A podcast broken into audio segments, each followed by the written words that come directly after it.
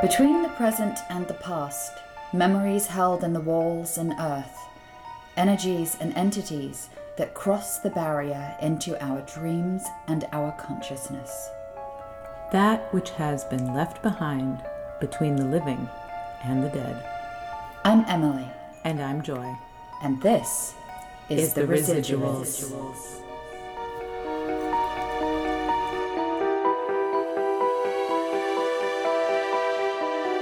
Okay. Okay. Okay. Okay. What do? I'm Emily.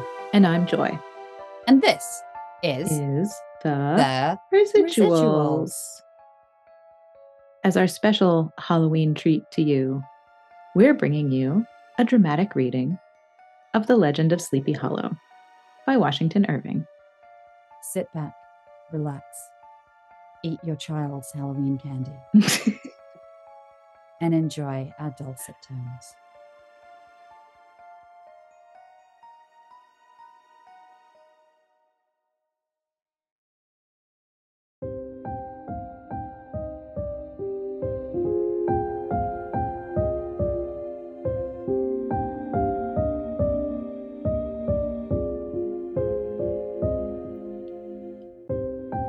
the Legend of Sleepy Hollow by Washington Irving.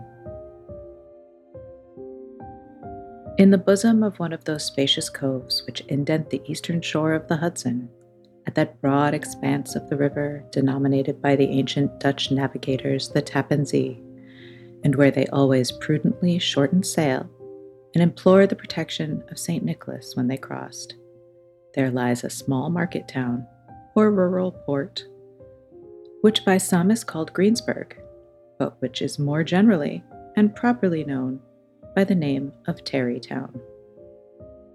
This name was given, we are told, in former days by the good housewives of the adjacent country from the inveterate propensity of their husbands to linger about the village tavern on market days.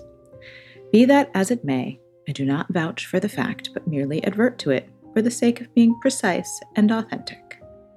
Not far from this village, perhaps about two miles, there is a little valley, or rather lap of land, among high hills, which is one of the quietest places in the whole world. A small brook glides through it, with just murmur enough to lull one to repose, and the occasional whistle of a quail or tapping of a woodpecker is almost the only sound that ever breaks in upon the uniform tranquility. I recollect that, when a stripling, my first exploit in squirrel shooting was in a grove of tall walnut trees that shades one side of the valley. I had wandered into it at noontime, when all nature is peculiarly quiet, and was startled by the roar of my own gun as it broke the Sabbath stillness around, and was prolonged and reverberated by the angry echoes. If ever I should wish for a retreat whither I might steal from the world and its distractions and dream quietly away the remnant of a troubled life, I know of none more promising than this little valley. From the listless repose of the place and the peculiar character of its inhabitants, who are descendants from the original Dutch settlers, this sequestered glen has long been known by the name of Sleepy Hollow and its rustic lads are called the Sleepy Hollow Boys throughout all the neighboring country. A drowsy, dreamy influence seems to hang over the land and to pervade the very atmosphere. Some say that the place was bewitched by a high German doctor during the early days of the settlement. Others, that an Indian chief, the prophet or wizard of his tribe, held his powwows there before the country was discovered by Master Hendrik Hudson. Certain it is, the place still continues under the sway of some witching power that holds a spell over the minds of the good people, causing them to walk in a continual reverie. They are given to all kinds of marvelous beliefs, are subject to trances and visions, and frequently see strange sights and hear music and voices in the air. The whole neighborhood abounds with local tales, haunted spots, and twilight superstitions. Stars shoot and meteors glare oftener across the valley than in any other part of the country, and the nightmare, with her whole ninefold, seems to make it the favorite scene of her gambols. The dominant spirit, however, that haunts this enchanted region and seems to be commander in chief of all the powers of the air is the apparition of a figure on horseback without a head. It is said by some to be the ghost of a Hessian trooper, whose head had been carried away by a cannonball in some nameless battle during the Revolutionary War, and who is ever and anon seen by the country folk hurrying along in the gloom of night as if on the wings of the wind. His haunts are not confined to the valley, but extend at times to the adjacent roads, and especially to the vicinity of a church at no great distance. Indeed, certain of the most authentic historians of those parts, who have been careful in collecting and collating the floating facts concerning the spectre, allege that the body of the trooper having been buried in the churchyard, the ghost rides forth to the scene of battle in nightly quest of his head and that the rushing speed with which he sometimes passes along the hollow, like a midnight blast, is owing to his being belated and in a hurry to get back to the churchyard before daybreak. Such is the general purport of this legendary superstition, which has furnished materials for many a wild story in that region of shadows, and the spectre is known at all the country firesides by the name of the Headless Horseman of Sleepy Hollow. It is remarkable that the visionary propensity I have mentioned is not confined to the native inhabitants of the valley, but is unconsciously imbibed by everyone who resides there for a time. However wide awake they may have been before they entered that sleepy region, they are sure, in a little time, to inhale the witching influence of the air and begin to grow imaginative, to dream dreams and see apparitions. I mention this peaceful spot with all possible laud, for it is in such little retired Dutch valleys, found here and there, embosomed in the great state of New York that population, manners, and customs remain fixed, while the great torrent of migration and improvement, which is making such incessant changes in other parts of this restless country, sweeps by them unobserved. They are like those little nooks of still water which border a rapid stream, where we may see the straw and bubble riding quietly at anchor, or slowly revolving in their mimic harbor, undisturbed by the rush of passing current Though many years have elapsed since I trod the drowsy shades of Sleepy Hollow, yet I question whether I should not still find the same trees and the same families vegetating in its sheltered bosom. In this by place of nature, their abode, in a remote period of American history, that is to say, some thirty years since, a worthy wight of the name of Ichabod Crane, who sojourned, or, as he expressed it, tarried in Sleepy Hollow, for the purpose of instructing the children of the vicinity. He was a native of Connecticut, a state which supplies the Union with pioneers for the mind as well as for the forest, and sends forth yearly its legions of frontier woodsmen and country schoolmasters. The cognomen of Crane was not inapplicable to his person. He was tall but exceedingly lank, with narrow shoulders, long arms and legs, hands that dangled a mile out of his sleeves, feet that might have served for shovels, and his whole frame most loosely hung together. His head was small and flat at top, with huge ears, large green glassy eyes, and a long snipe nose, so that it looked like a weathercock perched upon his spindle neck to tell which way the wind blew to see him striding along the profile of a hill on a windy day, with his clothes bagging and fluttering about him, one might have mistaken him for the genius of famine descending upon the earth, or some scarecrow eloped from a cornfield. His schoolhouse was a low building of one large room, rudely constructed of logs, the windows partly glazed and partly patched with leaves of old copybooks. It was most ingeniously secured at vacant hours by a withe twisted in the handle of the door and stakes set against the window shutters, so that, though a thief might get in with perfect ease, he would find some embarrassment in getting out. An idea most probably borrowed from the architect, Yost van Houten, from the mystery of an eel pot. The schoolhouse stood in a rather lonely but pleasant situation just at the foot of a woody hill, with a brook running close by and a formidable birch tree growing at one end of it. From hence the low murmur of his pupils' voices, conning over their lessons, might be heard in a drowsy summer's day, like the hum of a beehive, interrupted now and then by the authoritative voice of the master, in the tone of menace or command, or peradventure by the appalling sound of the birch as he urged some tardy loiterer along the flowery path of knowledge. Truth to say, he was a conscientious man, and ever bore in mind the golden maxim spare the rod and spoil the child. Ichabod's scholars certainly were not spoiled.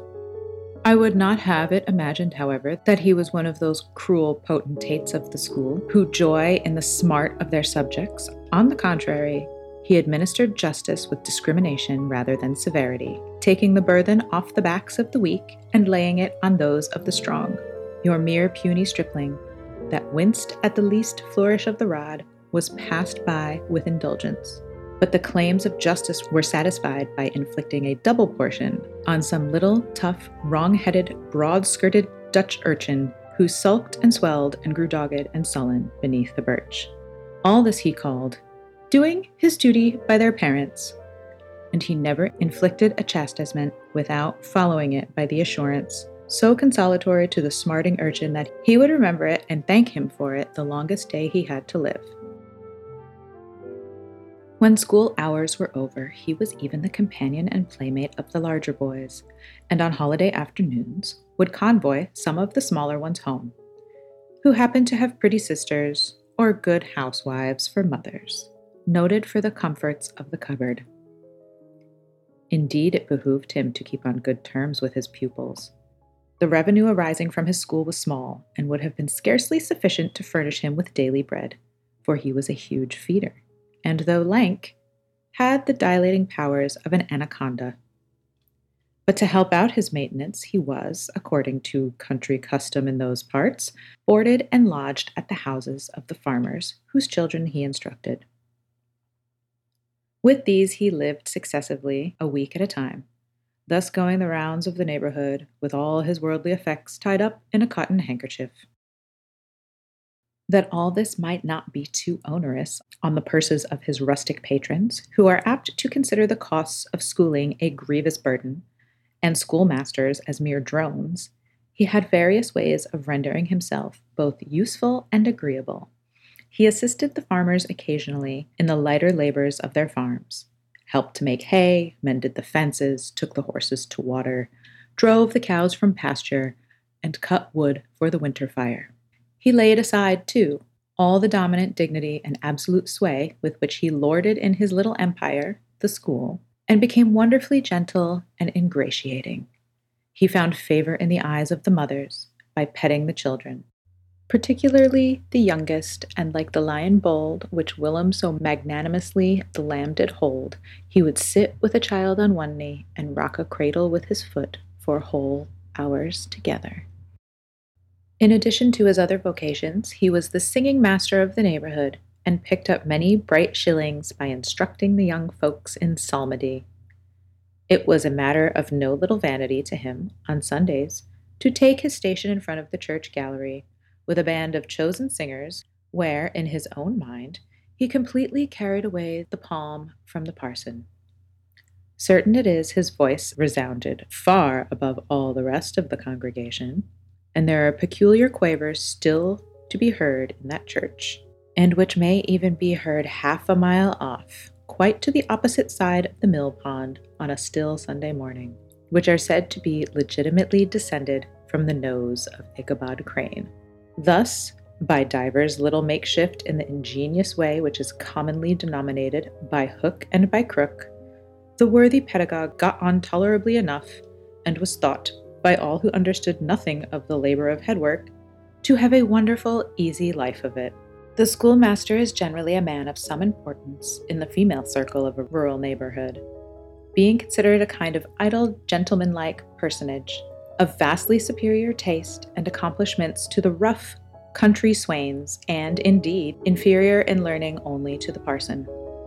His appearance, therefore, is apt to occasion some little stir at the tea table of a farmhouse, and the addition of a supernumerary dish of cakes or sweetmeats, or peradventure, the parade of a silver teapot. Our man of letters, therefore, was peculiarly happy in the smiles of all the country damsels. How he would figure among them in the churchyard between services on Sundays, gathering grapes for them from the wild vines that overrun the surrounding trees, reciting for all their amusement all the epitaphs on the tombstones, or sauntering with a whole bevy of them along the banks of the adjacent mill pond, while the more bashful country bumpkins hung sheepishly back, envying his superior elegance and address. From his half itinerant life, also, he was kind of a traveling gazette, carrying the whole budget of local gossip from house to house, so that his appearance was always greeted with satisfaction. He was, moreover, esteemed by the women as a man of great erudition, for he had read several books quite through, and was a perfect master of Cotton Mather's History of New England Witchcraft, in which, by the way, he most firmly and potently believed. He was, in fact, an odd mixture of small shrewdness and simple credulity. His appetite for the marvelous and his powers of digesting it were equally extraordinary, and both had been increased by his residence in this spellbound region. No tale was too gross or monstrous for his capacious swallow. It was often his delight, after his school was dismissed in the afternoon, to stretch himself on the rich bed of clover bordering the little brook that whimpered by his schoolhouse, and there con over old Mather's direful tales until the gathering of dusk on an evening made the printed page a mere mist before his eyes. Then, as he wended his way by swamp and stream and awful woodland to the farmhouse where he happened to be quartered, every sound of nature, at that witching hour, fluttered his excited imagination. The moan of the whippoorwill from the hillside, the boding cry of the tree toad, that harbinger of storm, the dreary hooting of the screech owl, or the sudden rustling in the thicket of birds frightened from their roost. The fireflies, too, which sparkled most vividly in the darkest places, now and then startled him as one of uncommon brightness would stream across his path. And if, by chance, a huge blockhead of a beetle came winging his blundering flight against him, the poor varlet was ready to give up the ghost with the idea that he was struck with a witch's token. His only resource on such occasions either to drown thought or to drive away evil spirits, was to sing psalm tunes.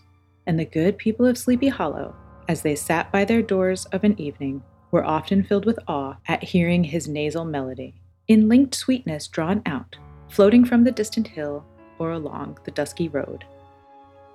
Another of his sources of fearful pleasure was to pass long winter evenings with the old Dutch wives as they sat spinning by the fire with a row of apples roasting and sputtering along the hearth, and listen to their marvelous tales of ghosts and goblins, and haunted fields, and haunted brooks, and haunted bridges, and haunted houses, and particularly of the headless horseman, or galloping Hessian of the Hollow, as they sometimes called him. He would delight them equally by his anecdotes of witchcraft, and of the direful omens and portentous sights and sounds of the air which prevailed in the earlier times of Connecticut, and would frighten them woefully with speculations upon comets and shooting stars, and with the alarming fact that the world did absolutely turn round, and that they were half the time topsy turvy. But if there was a pleasure in all this, while snugly cuddling in the chimney corner of a chamber that was all of a ruddy glow from the crackling wood fire, and where, of course, no spectre dared to show his face, it was dearly purchased by the terrors of his subsequent walk homewards. What fearful shapes and shadows beset his path amidst the dim and ghastly glare of the snowy night! With what wistful look did he eye every trembling ray of light streaming across the waste fields from some distant window! How often was he appalled by some shrub covered with snow, which, like a sheeted spectre, beset his very path. How often did he shrink with curdling awe at the sound of his own steps on the frosty crust beneath his feet, and dread to look over his shoulder lest he should behold some uncouth being tramping close behind him. And how often was he thrown into complete dismay by some rushing blast, howling among the trees, in the idea that it was the galloping Hessian on one of his nightly scourings. All these, however, were mere terrors of the night, phantoms of the mind that walked in darkness. And though he had seen many spectres in his time, and had been more than once beset by Satan in divers shapes in his lonely perambulations, yet daylight put an end to all these evils, and he would have passed a pleasant life of it in despite of the devil and all his works, if his path had not been crossed by a being that causes more perplexity to mortal man than ghosts, goblins, and the whole race of witches put together, and that was a woman. Among the musical disciples who assembled one evening in each week to receive his instructions in psalmody was Katrina van Tassel, the daughter and only child of a substantial Dutch farmer. She was a blooming lass of fresh eighteen, plump as a partridge, ripe and melting and rosy cheeked as one of her father's peaches, and universally famed, not merely for her beauty, but her vast expectations. She was withal a little of a coquette, as might be perceived even in her dress, which was a mixture of ancient and modern fashions, as most suited to set off her charms. She wore ornaments of pure yellow gold, which her great great grandmother had brought over from Saardam, the tempting stomacher of the olden time, and withal a provokingly short petticoat to display the prettiest foot and ankle in the country round. Ichabod Crane had a soft and foolish heart towards the sex, and it is not to be wondered at that so tempting a morsel soon found favor in his eye more especially after he had visited her in her paternal mansion. Ole Baltus Van Tassel was a perfect picture of a thriving, contented, liberal hearted farmer. He seldom, it is true, sent either his eyes or his thoughts beyond the boundaries of his own farm, but within those everything was snug, happy, and well conditioned. He was satisfied with his wealth, but not proud of it and piqued himself upon the hardy abundance rather than the style in which he lived. His stronghold was situated on the banks of the Hudson, in one of those green, sheltered, fertile nooks in which the Dutch farmers are so fond of nestling. A great elm tree spread its broad branches over it, at the foot of which bubbled up a spring of the softest and sweetest water, in a little well formed of a barrel, and then stole sparkling away through the grass to a neighboring brook that bubbled along among alders and dwarf willows. Hard by the farmhouse was a vast barn that might have served for a church. Every window and crevice of it seemed bursting forth with the treasures of the farm. The flail was busily resounding within it from morning to night. Swallows and martins skimmed, twittering about the eaves, and rows of pigeons, some with one eye turned up as if watching the weather, some with their heads under their wings, or buried in their bosoms, and others swelling and cooing and bowing about their dames, were enjoying the sunshine on the roof. Sleek, unwieldy porkers were grunting in the repose and abundance of their pens, whence sallied forth now and then troops of suckling pigs as if to snuff the air. A stately squadron of snowy geese were riding in an adjoining pond, convoying whole fleets of ducks. Regiments of turkeys were gobbling through the farmyard, and guinea fowls fretting about it like ill tempered housewives, with their peevish, discontented cry. Before the barn door strutted a gallant cock, that pattern of a husband, a warrior, and a fine gentleman, clapping his burnished wings and crowing in the pride of gladness of his heart, sometimes tearing up the earth with his feet, and then generously calling his ever hungry family of wives and children to enjoy the rich morsel which he had discovered. The pedagogue's mouth watered as he looked upon his sumptuous promise of luxurious winter fare in his devouring mind's eye, he pictured to himself every roasting pig running about with a pudding in his belly and an apple in his mouth. The pigeons were snugly put to bed in a comfortable pie and tucked in with a coverlet of crust. The geese were swimming in their own gravy, and the ducks pairing cozily in dishes like snug married couples, with a decent competency of onion sauce. In the porkers, he saw carved out the future sleek side of bacon and juicy, relishing ham. Not a turkey, but he beheld daintily trussed up with its gizzard under its wing, and, per adventure, a necklace of savory sausages and even bright Chanticleer himself lay sprawling on his back in a side dish with uplifted claws, as if craving that quarter which his chivalrous spirit disdained to ask while living.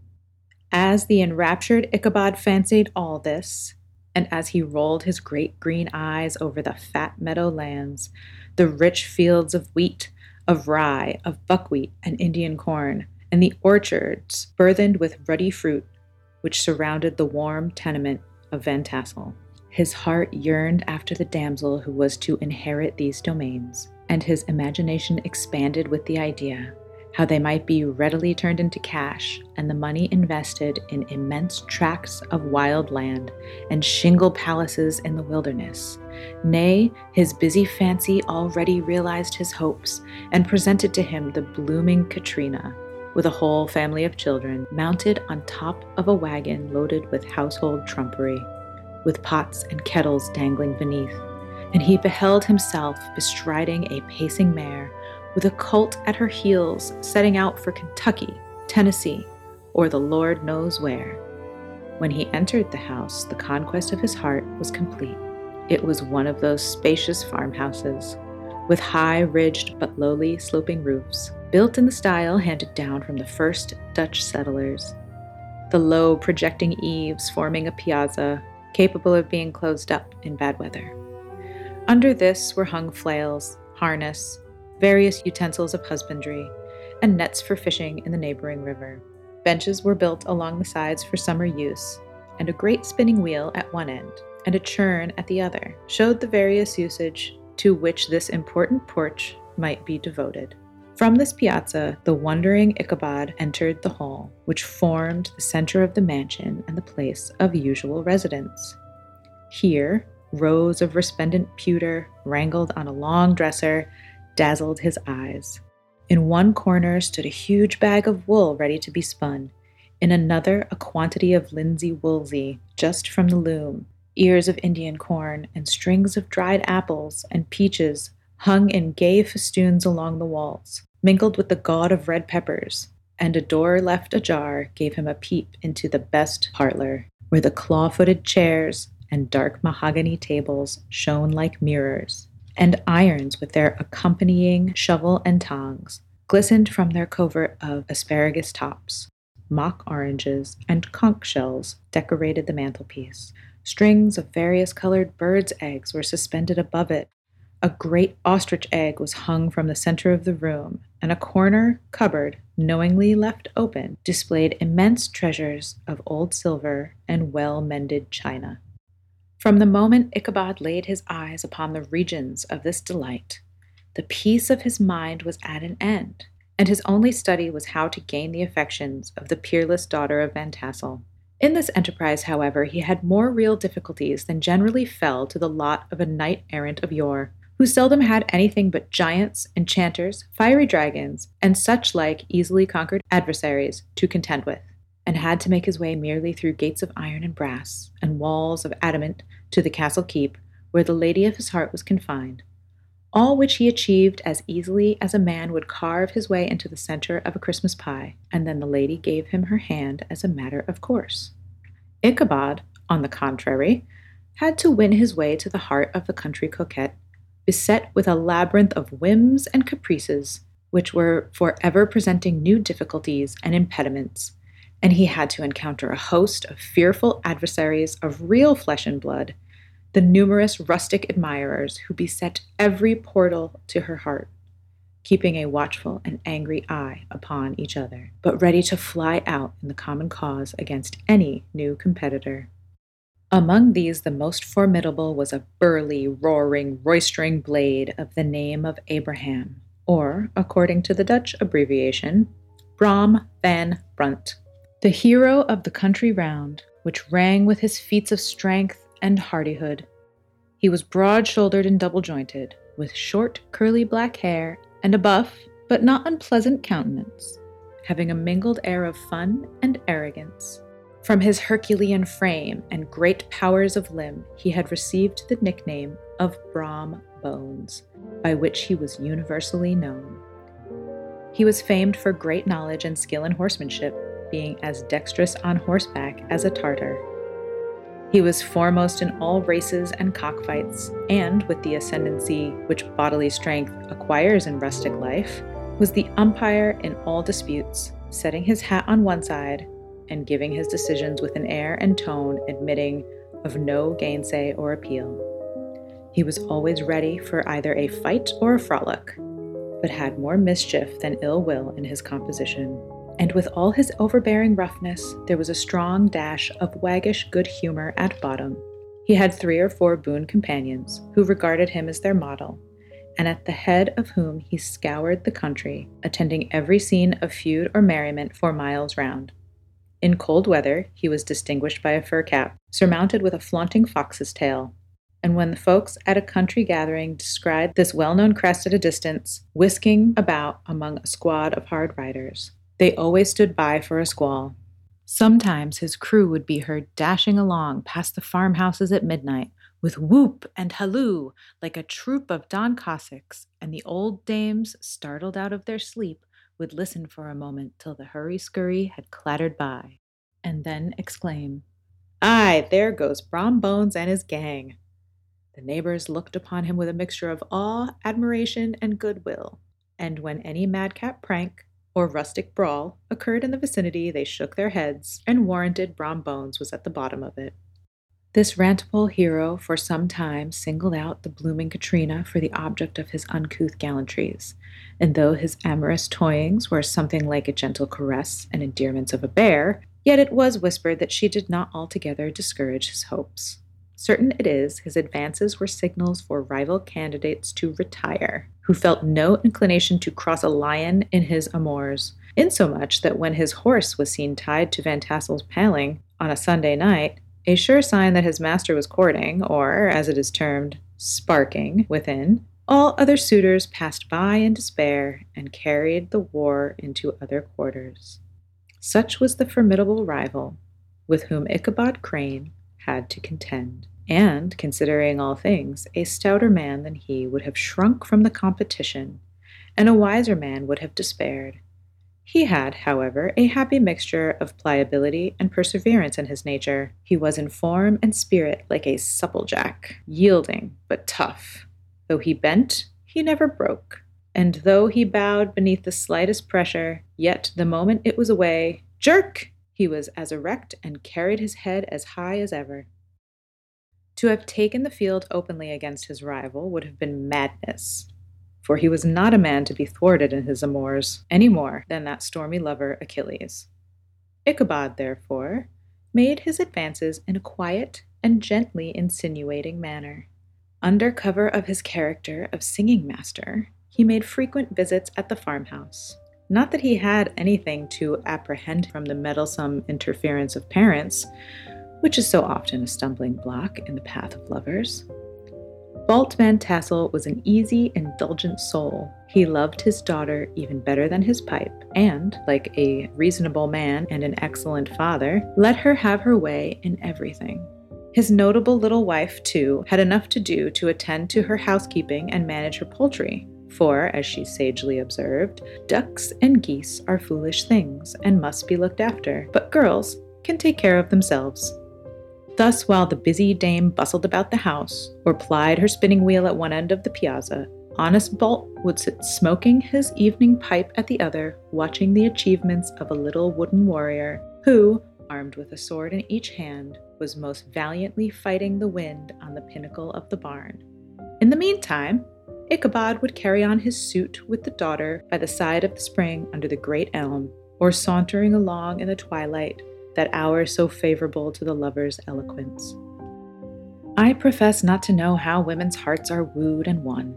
To me, they have always been matters of riddle and admiration.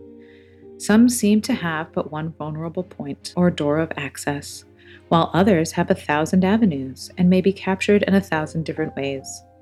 It is a great triumph of skill to gain the former, but as a still greater proof of generalship to maintain possession of the latter, for the man must battle for his fortress at every door and window. He who wins a thousand common hearts is therefore entitled to some renown, but he who keeps undisputed sway over the heart of a coquette is indeed a hero. Certain it is, this was not the case with the redoubtable Brom Bones, and from the moment Ichabod Crane made his advances, the interests of the former evidently declined. His horse was no longer seen tied at the palings on Sunday nights, and a deadly feud gradually arose between him and the preceptor of Sleepy Hollow. Brom, who had a degree of rough chivalry in his nature, would fain have carried matters to open warfare and have settled their pretensions to the lady, according to the mode of those most concise and simple reasoners, the knights errant of yore, by single combat. But Ichabod was too conscious of the superior might of his adversary to enter the lists against him. He had overheard a boast of Bones saying he would double the schoolmaster up and lay him on a shelf of his own schoolhouse, and he was too wary to give him an opportunity. There was something extremely provoking in this obstinately pacific system. It left Brom no alternative but to draw upon the funds of rustic waggery in his disposition and to play off boorish practical jokes upon his rival. Ichabod became the object of whimsical persecutions to Bones and his gang of rough riders. They harried his hitherto peaceful domains, smoking out his singing school and stopping up the chimney, broke into the schoolhouse at night, and in spite of its formidable fastenings of withe and window stakes, and turned everything topsy turvy, so that the poor schoolmaster began to think all the witches in the country held their meetings there. But what was still more annoying, Brom took all opportunities of turning him into ridicule in presence of his mistress, and had a scoundrel dog whom he taught to whine in the most ludicrous manner, and introduced as a rival of Ichabod's to instruct her in psalmody.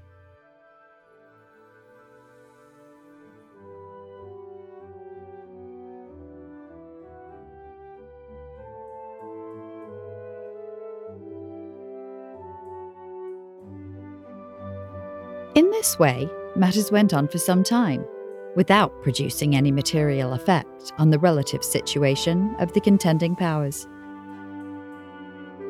On a fine autumnal afternoon, Ichabod, in a pensive mood, sat enthroned on the lofty stool from whence he usually watched all the concerns of his little literary realm. In his hand, he swayed a ferule, that sceptre of despotic power. The birch of justice reposed on three nails behind the throne a constant terror to evildoers. While on the desk in front of him might be seen sundry contraband articles and prohibited weapons detected upon the persons of idle urchins, such as half munched apples, pop guns, whirligigs, fly cages, and whole legions of rampant little paper gamecocks. Apparently, there had been some appalling act of justice recently inflicted, for his scholars were all busily intent upon their books or slyly whispering behind them, with one eye kept upon the master. And a kind of buzzing stillness reigned throughout the schoolroom. It was suddenly interrupted by the appearance of a stable hand in tow cloth jacket and trousers, a round crowned fragment of a hat, like the cap of Mercury, and mounted on the back of a ragged, wild, half broken colt, which he managed with a rope by way of halter. He came clattering up to the school door, with an invitation to Ichabod to attend a merrymaking or quilting frolic to be held that evening at Mynheer Van Tassel's. And having delivered his message with an air of importance and effort at fine language, which a stable hand is apt to display on petty embassies of the kind, he dashed over the brook and was seen scampering away up the hollow, full of the importance and hurry of his mission. All was now bustle and hubbub in the late quiet schoolroom. The scholars were hurried through their lessons without stopping at trifles. Those who were nimble skipped over half with impunity, and those who were tardy had a smart application now and then in the rear to quicken their speed or help them over a tall word. Books were flung sideways without being put away on shelves. Inkstands were overturned, benches thrown down, and the whole school was turned loose an hour before the usual time, bursting forth like a legion of young imps, yelping and racketing about the green in joy at their early emancipation. The gallant Ichabod now spent at least an extra half hour at his toilet, brushing and furbishing up his best and indeed only suit of rusty black, and arranging his locks by a bit of broken looking glass that hung up in the schoolhouse. That he might make an appearance before his mistress in the true style of a cavalier, he borrowed a horse from the farmer with whom he was domiciled, a choleric old Dutchman of the name of Hans van Ripper, and thus, gallantly mounted, issued forth like a knight errant in quest of adventures. But it is meet I should, in the true spirit of romantic story, give some account of the looks and equipments of my hero and his steed. The animal he bestrode was a broken down plough horse that had outlived almost everything but its viciousness. He was gaunt and shagged, with a ewe neck and a head like a hammer. His rusty mane and tail were tangled and knotted with burrs. One eye had lost its pupil and was glaring and spectral, but the other had a gleam of a genuine devil in it. Still, he must have had fire and metal in his day, if we may judge from the name he bore of gunpowder. He had, in fact, been a favourite steed of his master's, the choleric Van Ripper, who was a furious rider and had infused, very probably, some of his own spirit into the animal. For old and broken down as he looked, there was more of the lurking devil in him than in any young filly in the country. Ichabod was a suitable figure for such a steed. He rode with short stirrups, which brought his knees nearly up to the pommel of his saddle. His sharp elbows stuck out like a grasshopper's. He carried his whip perpendicularly in his hand, like a sceptre, and as his horse jogged on, the motion of his arms was not unlike the flapping of a pair of wings. A small wool hat rested on the top of his nose, for so his scanty strip of forehead might be called, and the skirts of his black coat fluttered out almost to the horse's tail. Such was the appearance of Ichabod and his steed as they shambled out of the gate of Hans van Ripper, and it was altogether such an apparition as is seldom to be met with in broad daylight. It was, as I have said, a fine autumnal day. The sky was clear and serene, and nature wore that rich and golden livery which we always associate with the idea of abundance. The forests had put on their sober brown and yellow, while some trees of the tenderer kind had been nipped by the frosts into brilliant dyes of orange, purple, and scarlet. Streaming files of wild ducks began to make their appearance high in the air, the bark of the squirrel might be heard from the groves of beech and hickory nuts, and the pensive whistle of the quail at intervals from the neighbouring stubble field. The small birds were taking their farewell banquets. In the fullness of their revelry, they fluttered chirping and frolicking from bush to bush, tree to tree, capricious from the very profusion and variety around them. There was the honest cock robin, the favourite game of stripling sportsmen, with its loud, querulous note and the twittering blackbirds flying in sable clouds, and the golden winged woodpecker with its crimson crest, his broad black gorget and splendid plumage, and the cedar bird with its red tipped wings and yellow tipped tail and its little Montenero cap of feathers, and the blue jay, that noisy coxcomb in his grey light blue coat and white underclothes, screaming and chattering, nodding and bobbing and bowing, and pretending to be on good terms with every songster of the grove. As Ichabod jogged slowly on his way, his eye, ever open to every symptom of culinary abundance, ranged with delight over the treasures of jolly autumn. On all sides he beheld vast store of apples, some hanging in oppressive opulence on the trees, some gathered into baskets and barrels for the market, others heaped up in rich piles for the cider press. Farther on, he beheld great fields of Indian corn with its golden ears peeking from the leafy coverts, and holding out the promise of cakes and hasty pudding.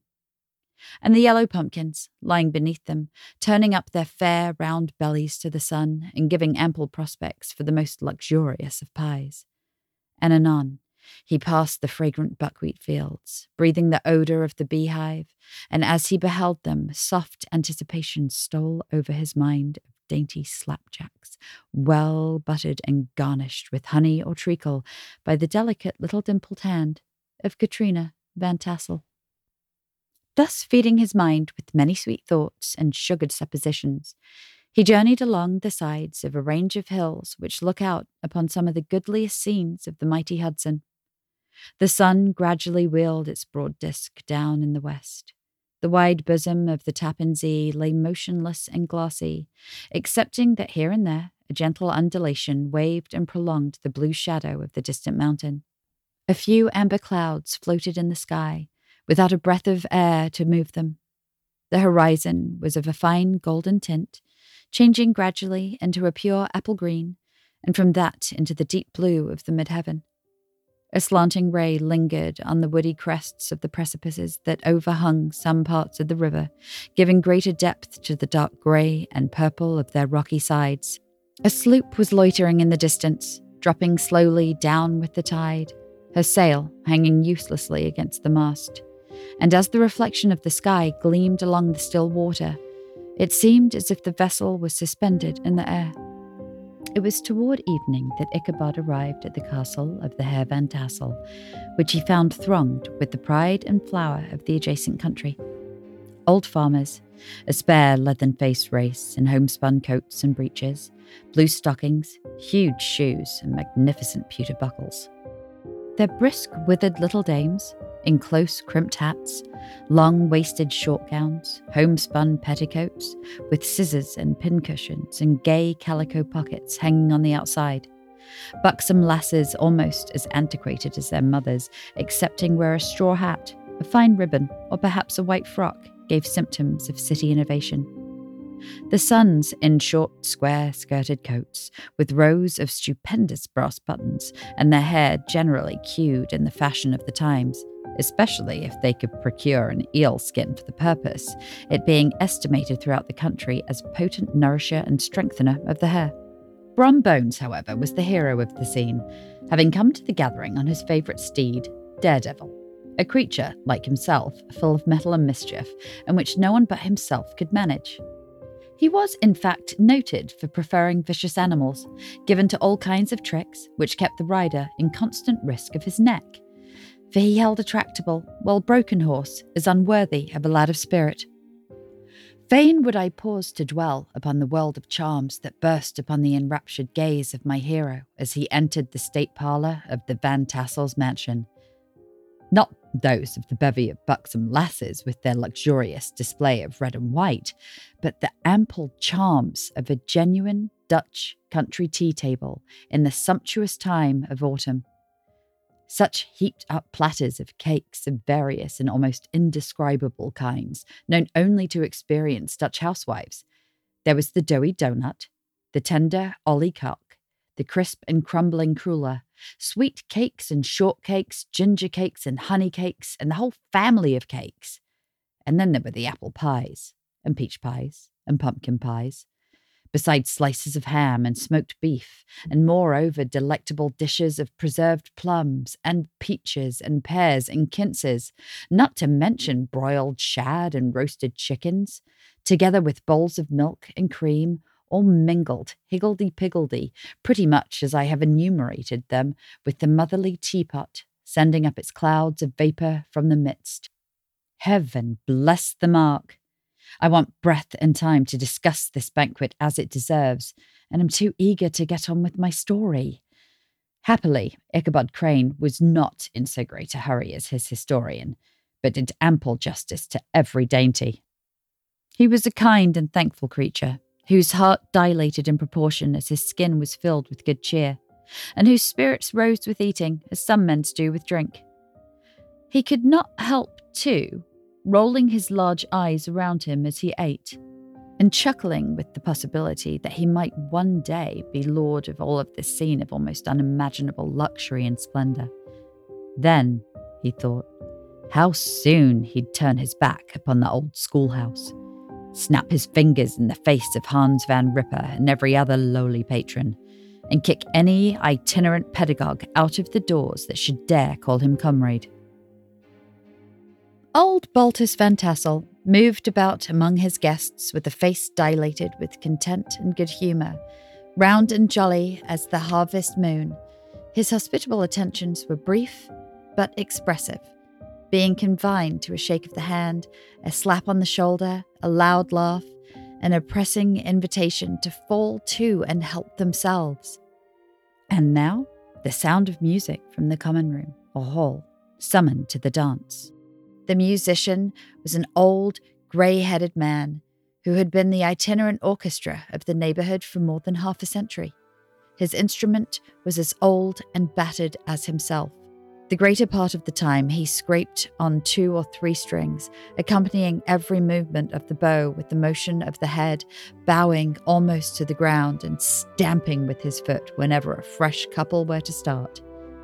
Ichabod prided himself upon his dancing as much as upon his vocal powers. Not a limb, not a fibre about him was idle and to have seen his loosely hung frame in full motion and clattering about the room, you would have thought St. Vitus himself the blessed patron of the dance, was figuring before you in person. He was the admiration of all the stable hands, who, having gathered of all ages and sizes from the farm and the neighbourhood, stood forming a pyramid of shining faces at every door and window, gazing with delight at the scene, rolling their eyeballs and showing grinning rows of teeth from ear to ear. How could the flogger of urchins be otherwise than animated and joyous? The lady of his heart was his partner in the dance, and smiling graciously in reply to all of his amorous oglings, while Brom Bones, sorely smitten with love and jealousy, sat brooding by himself in one corner. When the dance was at an end, Ichabod was attracted to a knot of the sager folks, who, with old Van Tassel, sat smoking at one end of the piazza, gossiping over former times and drawing out long stories about the war. This neighbourhood, at the time of which I am speaking, was one of those highly favoured places which abound with chronicle and great men. The British American line had run near it during the war. It had therefore been the scene of marauding and infested with refugees, cowboys, and all kinds of border chivalry. Just sufficient time had elapsed to enable each storyteller to dress up his tale with a little becoming fiction, and in the indistinctness of his recollection, to make himself the hero in every exploit. There was the story of Doffue Martling, a large blue bearded Dutchman who had nearly taken a British frigate with an old nine pounder from a mud breastwork, only that his gun burst at the sixth discharge.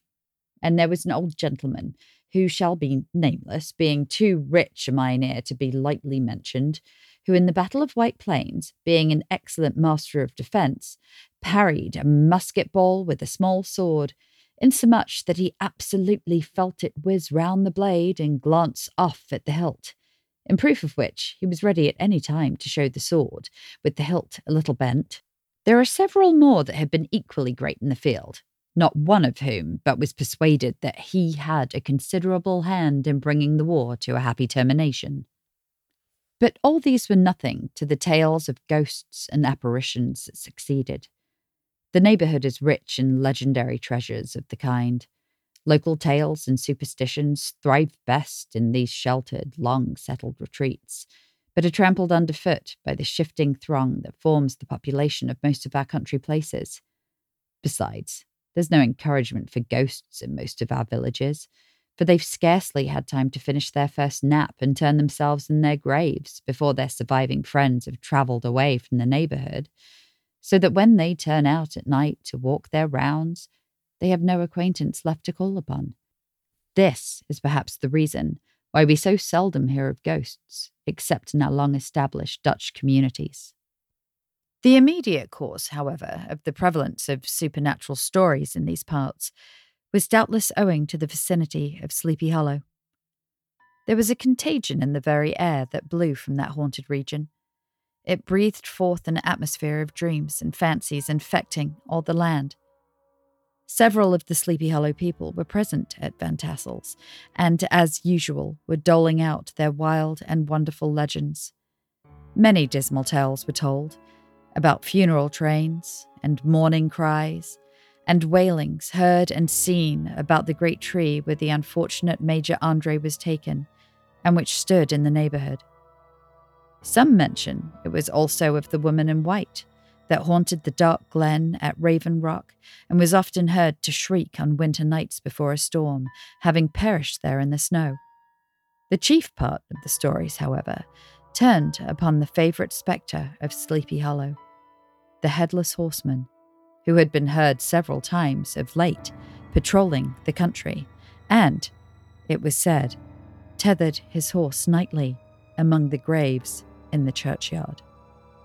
The sequestered situation of this church seems always to have made it a favourite haunt of troubled spirits.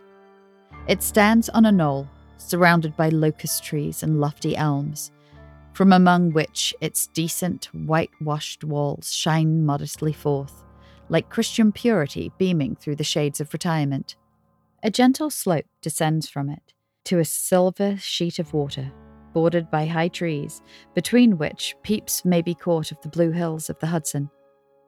To look upon its grass grown yard where sunbeams seem to sleep so quietly, one would think that there at least the dead might well rest in peace. On one side of the church extends a wide, woody dell, along which raves a large brook among broken rocks and trunks of fallen trees. Over a deep black part of the stream, not far from the church, was formerly thrown a wooden bridge. The road that led to it and the bridge itself were thickly shaded by overhanging trees, which cast a gloom about it even in the daytime, but occasioned a fearful darkness at night. Such was one of the favourite haunts of the Headless Horseman, and the place where he was the most frequently encountered. The tale was told of old Brouwer, a most heretical disbeliever in ghosts, how he met the horseman returning from his foray into Sleepy Hollow, and was obliged to get up behind him, how they galloped over bush and brake, over hill and swamp, until they reached the bridge, when the horseman suddenly turned into a skeleton, threw old Brouwer into the brook, and sprang away over the treetops with a clap of thunder. This story was immediately matched by a thrice marvellous adventure of Brom Bones, who made light of the galloping Hessian as an errant jockey. He affirmed that on returning one night from the neighbouring village of Sing Sing, that he had been overtaken by this midnight trooper, that he had offered to race with him for a bowl of punch, and should have won it too, for Daredevil beat the goblin horse all hollow. But just as they came to the church bridge, the Hessian bolted and vanished in a flash of fire. All these tales, told in that drowsy undertone in which men talk in the dark, the countenances of the listeners only now and then receiving a casual gleam from the glare of a pipe, sank deep in the mind of Ichabod. He repaid them in kind with large extracts from his invaluable author, Cotton Mather, and added many marvellous events that had taken place in his native state of Connecticut, and fearful sights that he had seen in his nightly walks around Sleepy Hollow. The revel now gradually broke up. The old farmers gathered together their families in their wagons, and were heard for some time rattling along the hollow roads and over the distant hills. Some of the damsels mounted on pillions behind their favourite swains, and their light hearted laughter, mingling with the clatter of hoofs, echoed along the silent woodlands, sounding fainter and fainter until they gradually died away. And the late scene of noise and frolic was all silent and deserted. Ichabod only lingered behind, according to the custom of country lovers, to have a tete a tete with the heiress, fully convinced that he was now on the high road to success. What passed at this interview, I will not pretend to say, for in fact, I do not know. Something, however, I fear me, must have gone wrong, for he certainly sallied forth after no very great interval with an air quite desolate and chapfallen. Oh, these women! These women! Could that girl have been playing off any of her coquettish tricks? Was her encouragement of the poor pedagogue all a mere sham to secure her conquest of his rival? Heaven only knows, not I. Let it suffice to say, Ichabod stole forth with the air of one who had been sacking a hen roost rather than a fair lady's heart. Without looking to the right or left to notice the scene of rural wealth on which he had so often gloated, he went straight to the stable, and with several hearty cuffs and kicks, roused his steed most uncourteously from the comfortable quarters in which he was soundly sleeping, dreaming of mountains of corn and oats and whole valleys of timothy and clover. It was the very witching time of night that Ichabod, heavy hearted and crestfallen, pursued his travels homeward along the sides of the lofty hills which rise above Tarrytown, and which he had traversed so cheerily in the afternoon. The hour was as dismal as himself. Far below him, the Tappan Zee spread its dusky and indistinct waste of waters, with here and there the tall mast of a sloop, riding quietly at anchor under the land. In the dead hush of midnight, he could even hear the barking of the watchdog from the opposite shore of the Hudson, but it was so vague and faint as only to give an idea of his distance from his faithful companion of man. Now and then, too, the long drawn crowing of a cock, accidentally awakened, would sound far, far off from some farmhouse away among the hills. But it was like a dreaming sound in his ear. No signs of life occurred near him, but occasionally the melancholy chirp of cricket, or perhaps the guttural twang of a bullfrog from a neighbouring marsh, as if sleeping uncomfortably and turning suddenly in his bed. All the stories of ghosts and goblins that he had heard in the afternoon now came crowding upon his recollection. The night grew darker and darker. The stars seemed to sink deeper into the sky, and driving clouds occasionally hid them from his sight.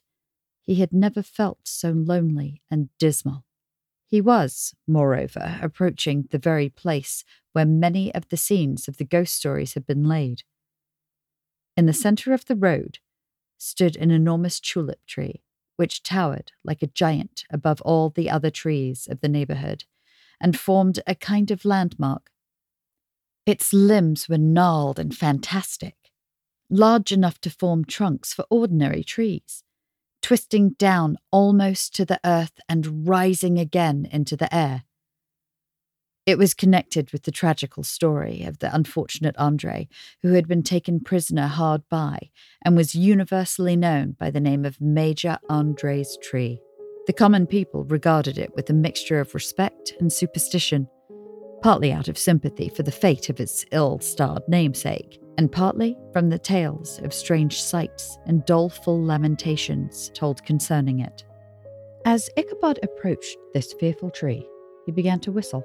He thought his whistle was answered, but it was a blast sweeping sharply through the dry branches. As he approached a little nearer, he thought he saw something white hanging in the midst of the tree. He paused and ceased whistling, but on looking more narrowly, perceived that it was a place where the tree had been scathed by lightning and the white wood laid bare. Suddenly he heard a groan. His teeth chattered and his knees smote against the saddle. It was nothing but the rubbing of a huge bough upon another as they were swayed about by the breeze. He passed the tree in safety, but new perils lay before him. About 200 yards from the tree, a small brook crossed the road and ran into a marshy and thickly wooded glen known by the name of Wiley Swamp. A few rough logs laid side by side served for a bridge over this stream. On that side of the road, where the brook entered the wood, a group of oaks and chestnuts, matted thick with wild grapevines, threw a cavernous gloom over it. To pass this bridge was the severest trial. It was at this identical spot that the unfortunate Andre was captured, and under the covert of those chestnuts and vines were the sturdy yeomen concealed who surprised him.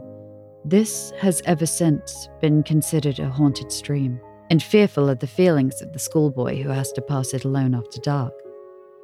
As he approached the stream, his heart began to thump. He summoned up, however, all his resolution, gave his horse half score of kicks in the ribs, and attempted to dash briskly across the bridge. But instead of starting forward, the perverse old animal made a lateral movement and ran broadside against the fence. Ichabod, whose fears increased with the delay, jerked the reins on the other side and kicked lustily with his contrary foot. It was all in vain. His steed started, and it is true, but it was only to plunge to the opposite side of the road into a thicket of brambles and alder bushes. The schoolmaster now bestowed both whip and heel upon the starveling ribs of old Gunpowder, who dashed forward, snuffling and snorting, but came to a stand just by the bridge, with a suddenness that had nearly sent its rider sprawling over his head. Just at this moment, a plashy tramp by the side of the bridge caught the sensitive ear of Ichabod. In the dark shadow of the grove, on the margin of the brook, he beheld something huge, misshapen. It stirred not, but seemed gathered up in the gloom, like some gigantic monster ready to spring upon the traveller. The hair of the affrighted pedagogue rose upon his head with terror. To turn and fly was now too late, and besides, what chance was there of escaping ghost or goblin, if such it was, which could ride upon the wings of the wind? Summoning up, therefore, a show of courage, he demanded in stammering accents, Who are you? He received no reply. He repeated his demand in a still more agitated voice. Still, there was no answer. Once more he cudgelled the sides of the inflexible gunpowder, and shutting his eyes, broke forth with an involuntary fervour into a psalm tune. Just then, the shadowy object of alarm put itself in motion, and with a scramble and a bound, stood at once in the middle of the road. Though the night was dark and dismal, yet the form of the unknown might now be in some degree to be ascertained. He appeared to be a horseman of large dimension, mounted on a black horse of powerful frame. He made no offer of molestation or sociability, but kept aloof on one side of the road, jogging along on the blind side of old Gunpowder, who had now got over his fright and waywardness. Ichabod, who had no relish for this strange midnight companion, and bethought himself of the adventure of Brom Bones with the galloping Hessian, now quickened his steed in hopes of leaving him behind. The stranger, however, quickened his horse to an equal pace. Ichabod pulled up and fell into a walk, thinking to lag behind. The other did the same. His heart began to sink within him. He endeavoured to resume his psalm tune, but his parched tongue clove to the roof of his mouth, and he could not utter a stave. There was something in the moody and dogged silence of this pertinacious companion that was mysterious and appalling. It was soon fearfully accounted for. On mounting a rising ground, which brought the figure of his fellow traveller in relief against the sky, gigantic in height and muffled in a cloak, Ichabod was horror struck on perceiving that he was headless. But his horror was still more increased on observing that the head, which should have rested on his shoulders, was carried before him on the pommel of his saddle. His terror rose to desperation. He rained a shower of kicks and blows upon gunpowder, hoping by a sudden movement to give his companion the slip, but the spectre started full jump with him. Away then they dashed through the thick and thin, stones flying and sparks flashing at every bound. Ichabod's flimsy garments fluttered through the air as he stretched his long, lank body away over his horse's head in the eagerness of his flight. They had now reached the road which turns off to Sleepy Hollow. But Gunpowder, who seemed possessed with a demon, instead of keeping up it, made an opposite turn and plunged headlong downhill to the left. This road leads through a sandy hollow shaded by trees for about a quarter of a mile, where it crosses the bridge famous in Goblin story. And just beyond Swells, the green knoll on which stands the whitewashed church. As yet, the panic of the steed had given his unskilful rider an apparent advantage in the chase. But just as he had got halfway through the hollow, the girths of the saddle gave way, and he felt it slipping from under him. He seized it by the pommel and endeavoured to hold it firm, but in vain, and had just time to save himself by clasping old gunpowder around the neck when the saddle fell to the earth and he heard it trampled underfoot by his pursuer. For a moment, the terror of Hans van Ripper's wrath passed across his mind, for it was his Sunday saddle. But this was no time for petty fears. The goblin was hard on his haunches, and unskilful rider that he was, he had much ado to maintain his seat, sometimes slipping on one side, sometimes on another, and sometimes jolted on the high ridge of his horse's backbone with a violence that he verily feared would cleave him asunder. An opening in the trees now cheered him with the hopes that the church bridge was at hand. The wavering reflection of a silver star in the bosom of the brook told him that he was not mistaken. He saw the walls of the church dimly glaring under the trees beyond. He recollected the place where Brom Bones's ghostly competitor had disappeared. If I can but reach the bridge, thought Ichabod, I am safe. Just then he heard the black steed panting and blowing close behind him. He even fancied that he felt his hot breath. Another compulsive kick in the ribs, and old gunpowder sprang upon the bridge. He thundered over the resounding planks. He gained the opposite side, and now Ichabod cast a look behind to see if his pursuer should vanish, according to the rule, in a flash of fire and brimstone. Just then, he saw the goblin rising in his stirrups, and in the very act of hurling his head at him. Ichabod endeavored to dodge the horrible missile, but it was too late.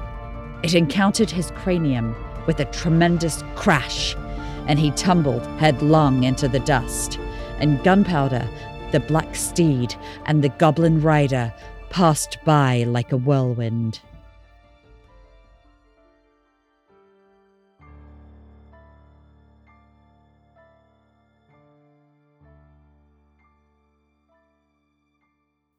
The next morning, the old horse was found without his saddle and with the bridle under his feet, soberly cropping the grass at his master's gate.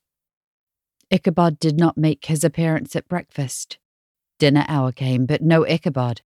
The boys assembled at the schoolhouse and strolled idly about the banks of the brook, but no schoolmaster. Hans van Ripper now began to feel some uneasiness about the fate of poor Ichabod and his saddle. An inquiry was set on foot, and after diligent investigation, they came upon his traces. In one part of the road leading to the church was found the saddle, trampled in the dirt, the tracks of horses' hooves, deeply dented in the road and evidently at furious speed, were traced to the bridge, beyond which, on the bank of a broad part of the brook, where the water ran deep and black, was found the hat of the unfortunate Ichabod, and close beside it, a shattered pumpkin. The brook was searched, but the body of the schoolmaster was not to be discovered. Hans van Ripper, as executive of his estate, examined the bundle which contained all his worldly effects. They consisted of two shirts and a half, two stocks for the neck, a pair or two of worsted stockings, an old pair of corduroy small clothes, a rusty razor, a book of psalm tunes full of dog ears, and a broken pitch pipe. As to the books and furniture of the schoolhouse, they belonged to the community, excepting Cotton Mather's History of Witchcraft, a New England almanac, and a book of dreams and fortune telling, in which last was a sheet of foolscap much scribbled and blotted in several fruitless attempts to make a copy of verses in honour of the heiress of Van Tassel. These magic books and poetic scroll were forthwith consigned to the flames by Hans van Ripper, who from that time forward determined to send his children no more to school, observing that he never knew any good come of this same reading and writing. Whatever money the schoolmaster possessed, and he had received his quarter's pay but a day or two before, he must have had about his person at the time of his disappearance. The mysterious event caused much speculation at the church on the following Sunday. Knots of gazers and gossips were collected in the churchyard, at the bridge, and at the spot where the hat and pumpkin had been found. The stories of Brouwer, of Bones, and whole budget of others were called to mind, and when they had diligently considered them all and compared them with the symptoms of the present case, they shook their heads and came to the conclusion that Ichabod had been carried off by the galloping Hessian. As he was a bachelor and in nobody's debt, Nobody troubled his head any more about him. The school was removed to a different quarter of the hollow, and another pedagogue reigned in his stead. It is true, an old farmer who had been down to New York on a visit several years after, and from whom this account of the ghostly adventure was received, brought home the intelligence that Ichabod Crane was still alive, and that he had left the neighborhood partly through fear of the goblin and Hans van Ripper, and partly in mortification at having been suddenly dismissed by the heiress, that he had changed his quarters to a distant part of the country, had kept school and studied law at the same time, had been admitted to the bar, turned politician, electioneered, written for the newspapers, and finally had been made a justice of the ten pound court. Brom Bones, too, who shortly thereafter his rival's disappearance, conducted the blooming Katrina in triumph to the altar, was observed to look exceedingly knowing whenever the story of Ichabod was related, and always burst into a hearty laugh at the mention of the pumpkin, which led some to suspect that he knew more about the matter than he chose to tell. The old country wives, however, who are the best judges of these matters, maintain to this day that Ichabod was spirited away by supernatural means. And it is a favourite story, often told about the neighbourhood around the winter evening fire. The bridge became more than ever an object of superstitious awe.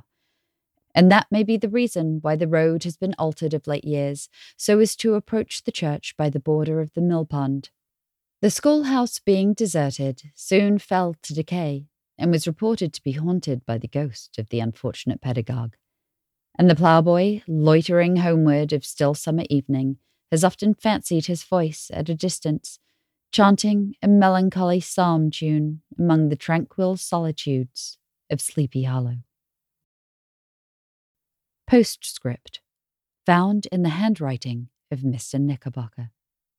The preceding tale is given almost in the precise words in which I heard it related at a corporation meeting in the ancient city of Manhattoes, at which were present many of its sagest and most illustrious burghers.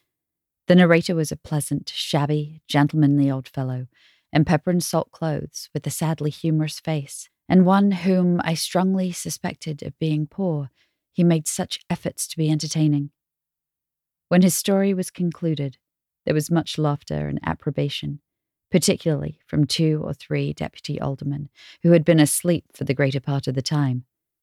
There was, however, one tall, dry looking old gentleman with beetling eyebrows who maintained a grave and rather severe face throughout, now and then folding his arms, inclining his head, and looking down upon the floor as if turning a doubt over in his mind. He was one of your wary men, who never laugh but upon good grounds when they have reason and law on their side. When the mirth of the rest of the company had subsided and silence was restored, he leaned one arm on the elbow of his chair and, sticking the other akimbo, demanded with a slight but exceedingly sage motion of the head and concentration of the brow what was the moral of the story and what it went to prove.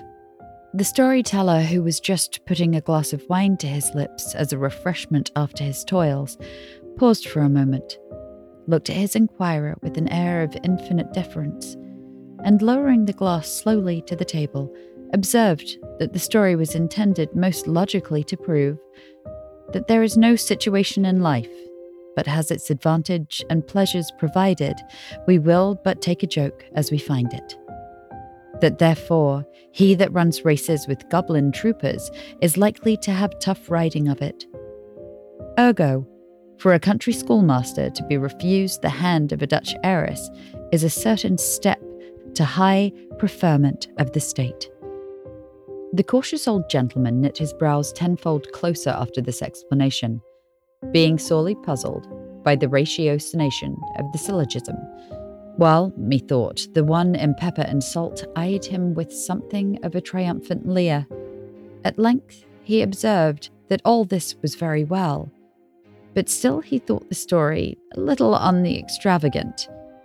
There were one or two points on which he had his doubts. Faith, sir, replied the storyteller, as to that matter, I don't believe one half of it myself.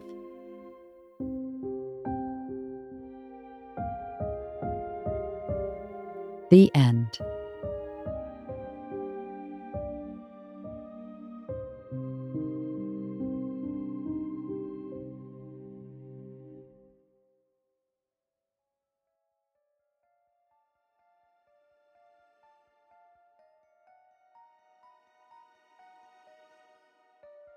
Thank you for listening. We hope you enjoyed our incredible voiceover skills, audiobook narration. And uh, come back tomorrow for the first episode of season five of The Residuals, your favorite paranormal podcast. Until then, until then, sage your sofas. Don't be afraid of the dark. But I will. Oh, Headless Horseman. Let's get fucking real. Happy Happy Halloween. Happy Halloween. Happy Halloween. Bye. Bye. Boo. Boo. Boo. Boo.